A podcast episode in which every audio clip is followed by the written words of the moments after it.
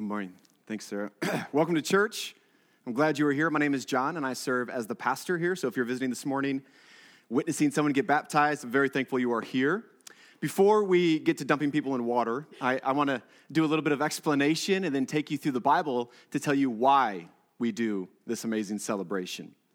And I'm glad you are here to celebrate with those who are being baptized because it is truly a celebration.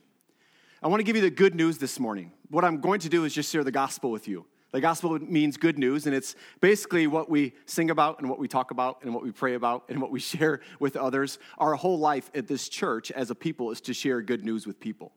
One of the things we usually say is we, we don't have a whole lot of great advice. We can get great advice anywhere, but this is good news, and good news can always change your life. Now, to do this, I want to explain who we are as people as created image bearers of God. And then I want to introduce you to a few people in the Bible, a few characters. I'm going to introduce you to a man named Abraham, who is called the father of our faith.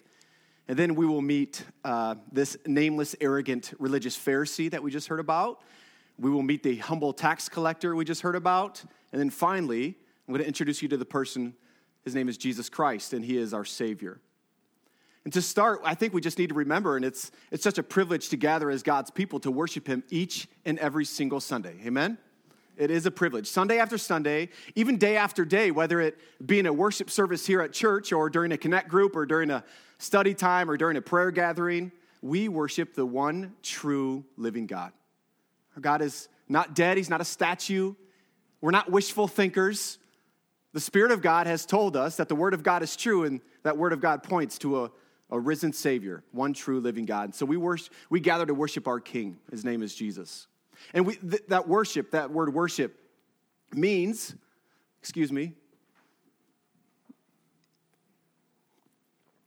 game on. We worship, meaning we ascribe worth, we give honor, we give praise, we give glory to God. First, because of who He is, He is the creator and sustainer of the entire universe. And second, we do all of that because of what He has done. He has made it possible to be forgiven. He has made it possible for your sin and for my sin, and for the sins of anyone who would come before him to be forgiven. He has made it possible for us to be righteous before him. And remember that word. We're going to look at that word today. He has made it possible for us to be righteous before him because of what his son, Jesus Christ, has accomplished. To put it plainly, he has saved us. If you heard a Christian say they are saved, that is what they're saying. They have been made righteous. Their sin has been forgiven. God has saved them. God, the one who made the heavens and the earth, the one who spoke light into existence, the one who separated the night from the day, the one who put the land and the sea in the exact places where he wanted to put it, and the one who made man in his image. This is the God who made it all possible for sinners to become saints, for those who are far away from him to be brought near to him, for those who were lost to be found. This act of salvation is the result of belief. Belief, the, what the Bible, eh, to be saved, you must believe in the gospel. It means the good news. You need to have faith. You need to have an active belief in the hopefulness of what the Bible says about Jesus Christ. And notice I did not say salvation or your righteousness is gained because of a certain lifestyle or attending a certain number of church services. Notice that I did not say salvation is offered to those who have reached the highest level of intellectualism. I can't even say that word correctly. So if I can be saved, you can be saved. or who have positioned themselves at the top of our society. I did not say salvation is given to those who have lived a good life, or who have not hurt anyone, or who have not just committed any serious offense. Please understand, if you could leave here with one word today salvation is not for those who have earned it. Salvation is not for those who grew up in a good home, who lived in only a certain neighborhood. Please, please understand me. Just because you think you have a good relationship with the man, quote, upstairs, that does not mean you are saved. I'm drawing this point out for a reason, and here's why. Here's the big idea. Here's what I want you to walk out of here remembering. Well, I want you to remember everybody that gets dunked, but here's what I want you to remember about what the Bible says you cannot save yourself. You cannot save yourself. If you were to leave here today and think of one phrase for the entire week, I need you to think about that phrase. Now, for the Christian, that's a very hopeful phrase. because the Christian has been made aware of their sin and just how wicked they truly are. And so the Christian leaves thinking, I'm so happy Jesus died for me because you're right. I couldn't do it. For the non Christian, for the person who is here and hasn't put their faith and trust in Jesus Christ, hasn't taken it seriously, it's just not for you. I want you to just think about that phrase you cannot save yourself. You see, here's why. The Bible says God is holy, He is perfect. God is righteous. He does not and will not have anything to do with sin, with unrighteousness. It's the opposite of being holy, to be sinful. It's the opposite of being holy, of being perfect, or being good. And more specifically, God cannot be in a relationship with people who are sinful. He cannot and he will not. Well, who are, who are the sinners, you may ask? Who are, who are these people that God cannot be with, who cannot be in a relationship with? Well, that's an easy one. It's, it's me, and it's you, and it's everyone, everywhere who has ever been born. You see, we're born into sin. The Bible says, through one man, sin entered the world. And because of the rebellion of this first man, our human representative, we inherited sin. We did. Our first parents, Adam and Eve, we believe that whole story about the garden and the serpent and the apple, their papaya, whatever you want to put there, we believe it to be true. And we believe that is the first rebellion of God's creation against him. And therefore, the Bible says, no one is righteous. No, not one. No one understands. No one seeks God. All have turned aside, and together they have become worthless. Listen, I do mean to encourage you today. But first, I need to make you feel really bad. No one does good, not even one. Friends, we cannot save ourselves. We cannot save ourselves. Now, this is a problem. If God is righteous and we are unrighteous, we have a problem because we cannot be in a relationship with the God who created all things, who created us, who created you. That's beautiful, by the way, isn't it? You're not an accident. You are actually in this place in this time because God put you here. Whether someone drug you here, by the way, we drag people to church, no shame. So deal with it. But you are actually listening to this message, not listening to me. I'm not, I'm not the best. You're listening to the Bible because God says, I want you to hear the Bible this morning. It's all part of his plan. Don't overlook that. But this is a problem. God is righteous and we are not. We've all turned aside. We haven't sought him. We're all sinners. And the Bible puts forth that God is righteous and we are unrighteous. This is who we are, born out of iniquity, born out of sin. We are people who reject and ignore God and the world that he created and we do not do what he requires in his law. That's the very definition of a sinner. I do not gloss over this reality of sinfulness. Don't just let it pass over, let it sink in. Here's the deal the problem is that not only are we sinful and rebellious towards God, here's the second half of this that sin uh, demands a payment, a consequence. Our sin will not go unpunished, it demands a payment because God is just. He always does what is right. He always does what is right. So here we are, living our life, doing as we wish, ignoring God and His plan for our life, ignoring what He has called us to do and called us to be. And all this time, the sinner has the audacity to think that God will simply let that stuff go, that He'll just turn away, or maybe that He'll just forgive everyone equally. The Bible says the wages of sin is death. God will not let sin go unpunished. Now, let me pose a question at this moment. If this were true, we believe it is, if this were true, is there any way that as a sinner you could stand before him on the basis of who you are or even what you have done? We cannot. The answer is no. The answer is absolutely no.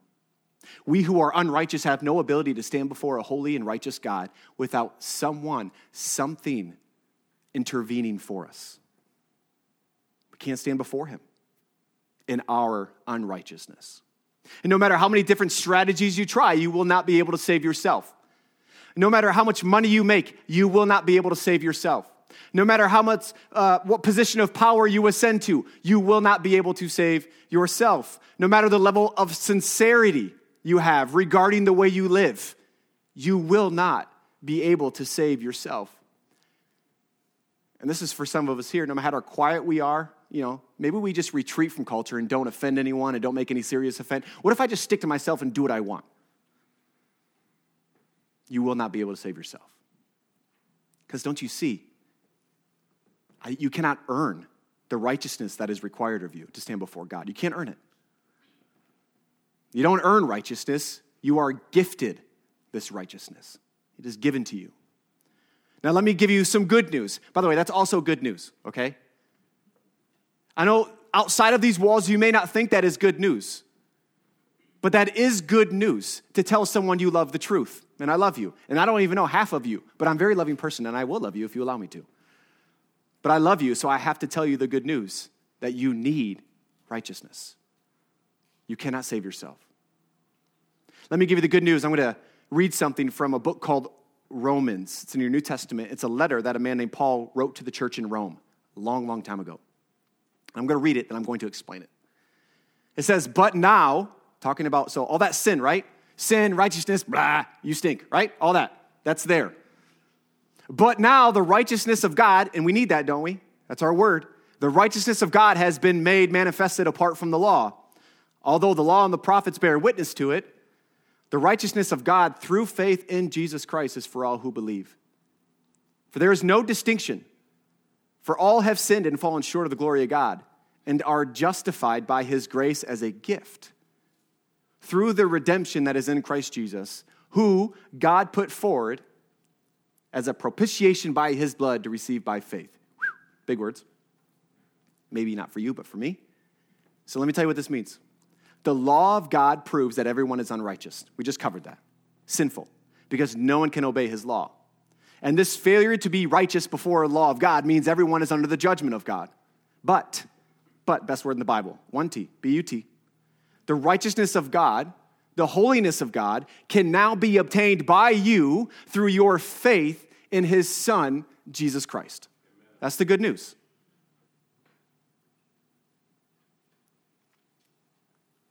Because all have sinned and fallen short of the glory of God, but because His grace, because giving His creation that which they do not deserve. Clearly, I don't deserve it. Most of the time, you run into Christians, and a lot of people outside the church thinks Christians are judgmental at them because they have something different and they earned it. Well, we didn't. I'm not up here because I'm better than you. I'm not up here because I've earned something from God that you haven't had the ability to earn yet. I'm way wicked, more wicked than you are. I'm way worse than you. But because God has given me the gift of His grace, I can now be a saint. Because of what Jesus Christ did on the cross, the sinner can be saved, saved from the judgment that sin demands. When Christ died on the cross, all of our sin was poured out on him. That's why that event was so horrific all of the wrath of God and the judgment of God and all this, all the stuff that my sin deserved was poured out on Jesus, and all of the goodness of who Jesus was is now offered to us. It's called the Great Exchange. So now we understand that every person needs to be righteous before God to be saved. And now we understand that Jesus is the one who died so we can stand in his righteousness. And now some may ask, well, how do I get this righteousness? I don't earn it. I don't do anything. I don't even have to comb my hair. I don't even have to take a shower. You're right. You can just come as you are. So, how do you receive this righteousness? Let me introduce you to a man named Abraham. I'm going to tell you two stories about Abraham. Abraham was a man living his life, doing his thing. God shows up. This is in the beginning of your Bible, way over here, way over here, like Genesis something, okay? He says, Go. God says, Abraham, go. Go from where your country and take all your people and go from your father's house to a land that I will show you.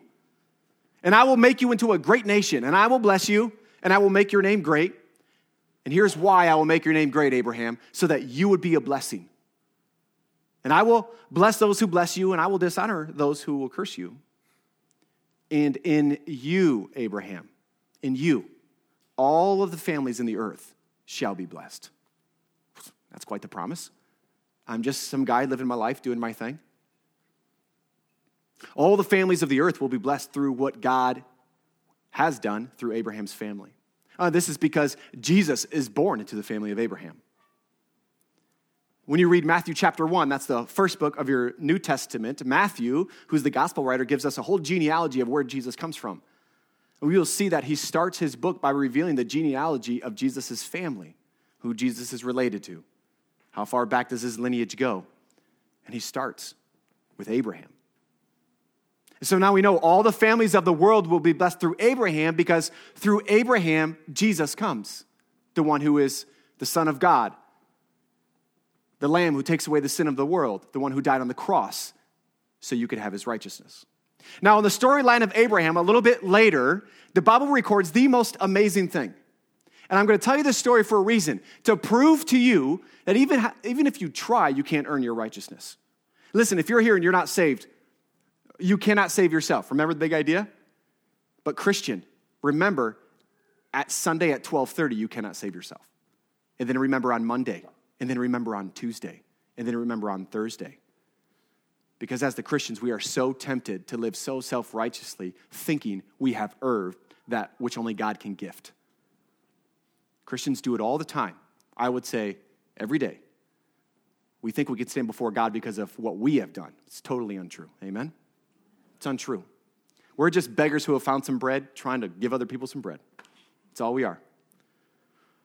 In the storyline of Abraham, the Bible records the most amazing thing. God makes another promise to Abraham. And in fact, he makes a few promises to Abraham throughout his life, one of many. He makes what the Bible calls a covenant. So it's unbreakable. You don't want to break a covenant, bad things happen, okay? You don't want to break that. Because for a really long time, Abraham and his wife, they didn't have any children. And this is the same man that God says, hey, through your family, I'm going to bless every family. And Abraham's getting old, really old. And his wife is getting really old. And they're thinking, well, we can't bless everyone if we don't have anybody to give our stuff to. I need an heir. I need a son. That's, that's how it worked in the ancient world.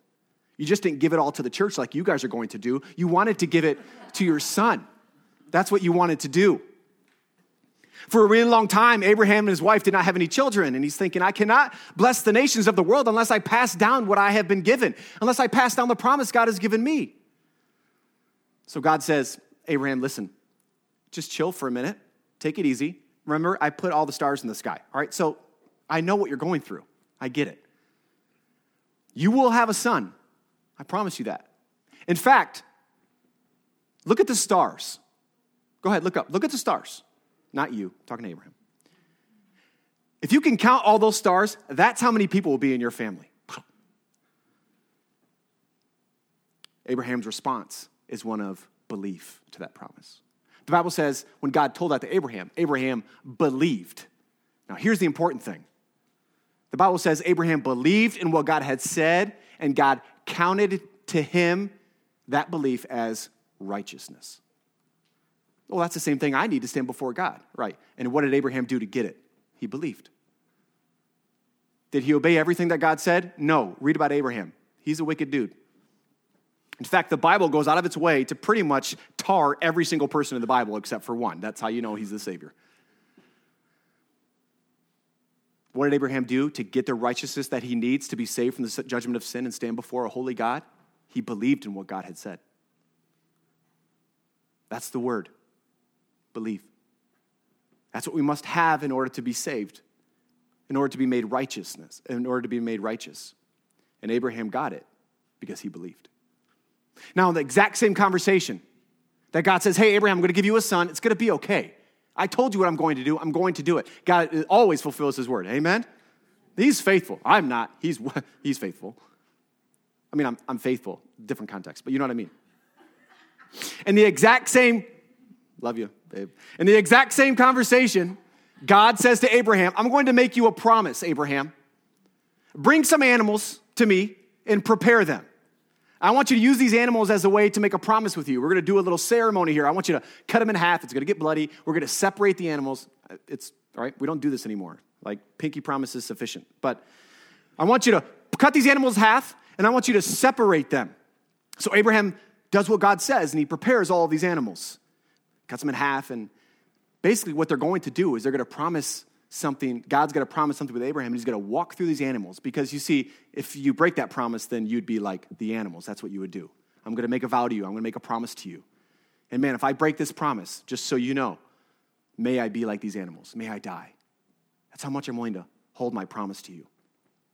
It's not like a pinky promise, you see, this is, this is a real promise. And just as the sun is going down, just before God is about to make this promise with Abraham, Abraham goes into a deep sleep falls asleep. The Bible says he's wrestling with some darkness. He goes into a deep sleep. And God goes through the promise making process alone. He goes through it alone.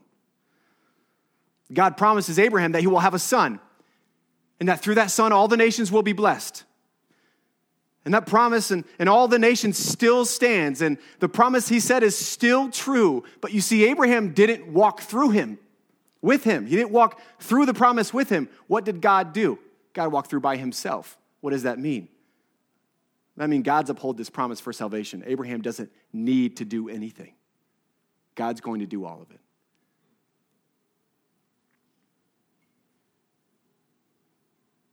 He doesn't walk through this promise side by side with Abraham. He doesn't drag Abraham behind him. He makes this promise to Abraham on his own character, his own faithfulness. That's our God. He doesn't need Abraham to uphold Abraham's word. He knows Abraham's going to fail. In fact, even if Abraham were alive and went through that promise, he already knew Abraham was going to fail him 10 times full, 10 times over. He knew Abraham could never keep his promise because he's unrighteous and he needs the righteousness of God. So you see, the righteousness of God, the righteousness you need to be saved, was given to Abraham because he believed. And the promise of the blessing, which we now to be fully revealed, as you read the Bible, in the person and work of Jesus Christ, was made to Abraham without Abraham doing anything. And it was made because God is faithful, because God is good, because God is holy and just and gracious and merciful and kind and loving and all other really good word you can think of. That's who he is. Friends, doesn't this remind us that we just don't play games here? Amen? Now, we don't take ourselves too seriously, obviously. We take the Bible very seriously, and we take your soul very seriously. And I love you enough to tell you we don't play religious games here. We're here to call you to faith and belief in the one true living God and his son, Jesus Christ. I can hear Abraham asking God, you know, he's waking up, right? And he's like, oh, there are the animals. I'm not sure what happened. I can hear Abraham wake up. God, I fell asleep. Uh, sorry about that. That was kind of a blunder. Now, what do I need to do so the world will be blessed? I, I was asleep. God says, just believe in me. Right, God, I, thanks for that. I couldn't stay awake. Did you hear me? What do I need to do? Where is my list of things that I must accomplish so the promise that you made me would come true? Just trust in me, Abraham. God, I'm confused. Now, I, I know you hear me. I fell asleep. I did not go through the promise making ceremony with you. What must I do to ensure that all is going to be okay? What's my next move? Abraham, have faith in me. That's what I need you to do. See the pattern of the Bible, it's all about God accomplishing something great for his people. It's all about God promising to make a way for the sinner to become righteous. It's all about God making it possible for you to be saved. That's what the Bible's about. Sarah read the story to us earlier where we're going to end.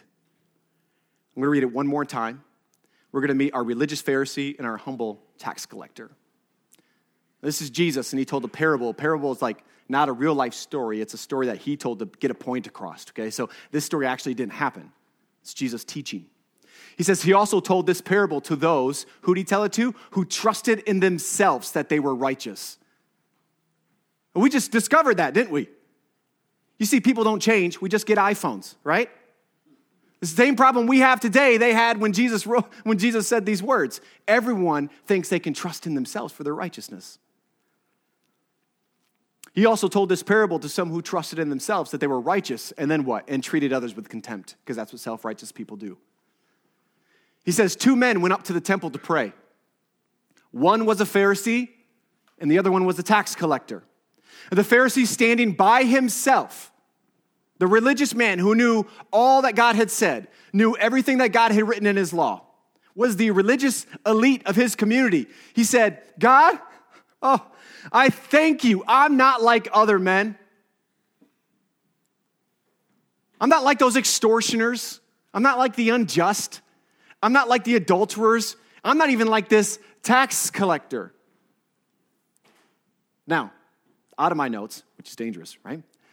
tax collector is known as a sinner because he basically was hired by the government to collect money from his own people, and they didn't really like that. And he stole some money, and then he gave some money, right? So he's a thief, okay? Thank you, I'm not like other men. And then what does he say? Well, I fast twice a week. I do my religious ceremonies twice a week. I give my tithes of all that I get. Now I give back to God of the things that has been given to me. See, I do the things that I'm supposed to do. I got my list and I check it off every day. God, I'm so thankful I'm not like them. Can you imagine how many people would be in this building if that was our sermon every week? It'd be me. And maybe my wife. Maybe. But she'd say, You're a heretic. I'm leaving. Not me, but the church. I fast twice a week. I give tithes of all that I get. But this tax collector, what does he do? He stands far off. He doesn't even have enough, he doesn't even think he's good enough to even come to the temple. Some of you went through that today coming to church. I'm glad you're here.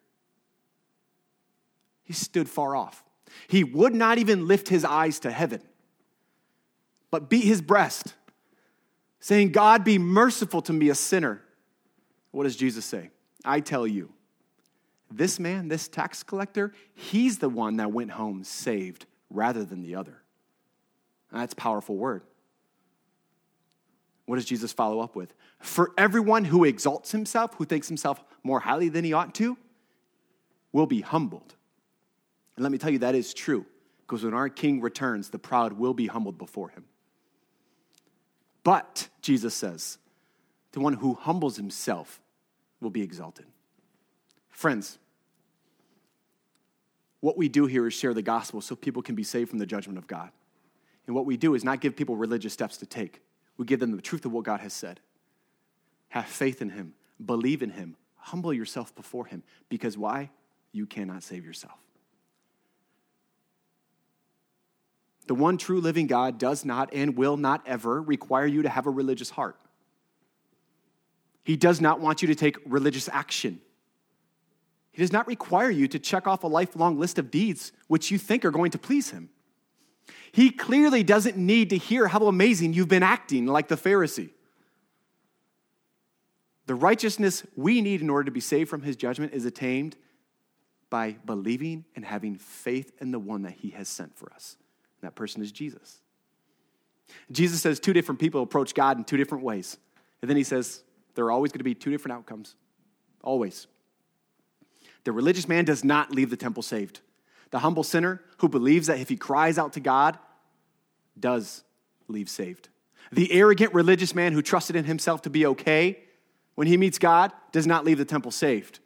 The man who realizes he's so bad he has nothing else left but to believe what God has done for him is gifted the righteousness of God that he needs to be saved. He leaves saved. He walks away righteous. He leaves the temple safe from the coming judgment of God. So, my question to you if you leave this church today, are you leaving here trusting in yourself? I pray you don't. I've prayed all week that you don't and that you will not. Are you leaving here humbled before an awesome God? The one, the only one who has the power to gift you the righteousness you need? Or are you going to stand face to face with him and say, I'm good, I got it? Friends, this is the gospel. You cannot save yourself. But by believing and trusting in what Jesus has done for you, you will be saved. You will be made righteousness. You will be made righteous. I said that word a lot. So we have people to celebrate with, don't we? You're like, good, get to that. Good. Listen, we have people we're going to celebrate with. This is why this ceremony is so important. Because the people that are about to stand up here, they believe in Jesus. We can't, that's not a simple thing, is it? It's not. That is the power of God. They did not believe because they got smart enough. They did not, they did not even believe because they were cool enough. We got some really cool people. They have faith that Jesus is who he says he is. They trust that when the Word of God says that the death of Jesus Christ is sufficient, it's bold enough, it's big enough, it's deep enough, it's wide enough to pay the debt of all of their sin, That's what they believe, that's what they trust. We have people here to celebrate with because they've been saved. And there's no better way to celebrate than baptism. No better way. Throughout the Bible, people believed and were baptized, believed and were baptized, believed and were baptized over and over and over again. Baptized, baptismo, to be immersed, to be dunked in some water somewhere. That's why we hooked this up, and that's why Steve had to fill it up with warm water. It's like 70. Yeah. Let's just think about the history for a minute. Started with a horse trough. Sarah was like, that wasn't great. Just gonna be honest with you. Brandon couldn't even speak. He was so cold when he was in that horse trough. He, right? It was cold. And then we had this little personal spa. It was great. Fired up. It was like a bubbly tub, you know? It's too small. I almost cracked Trevor's head open dunking him into the tank. But now we have this, this thing. It's just a big canvas full of water with a pool ladder that is way steeper than I thought it was be when I bought it, okay? But Steve put some hot water in there last night, so we're good. The act of baptism signifies the washing away of the sin of the person going into it. It identifies the believer with their Savior. We are buried in the likeness of his death, and we are raised in the likeness of his resurrection. Amen? That's what it does. Baptism tells us they believe, and baptism tells us they are a part of God's church. It's a beautiful thing.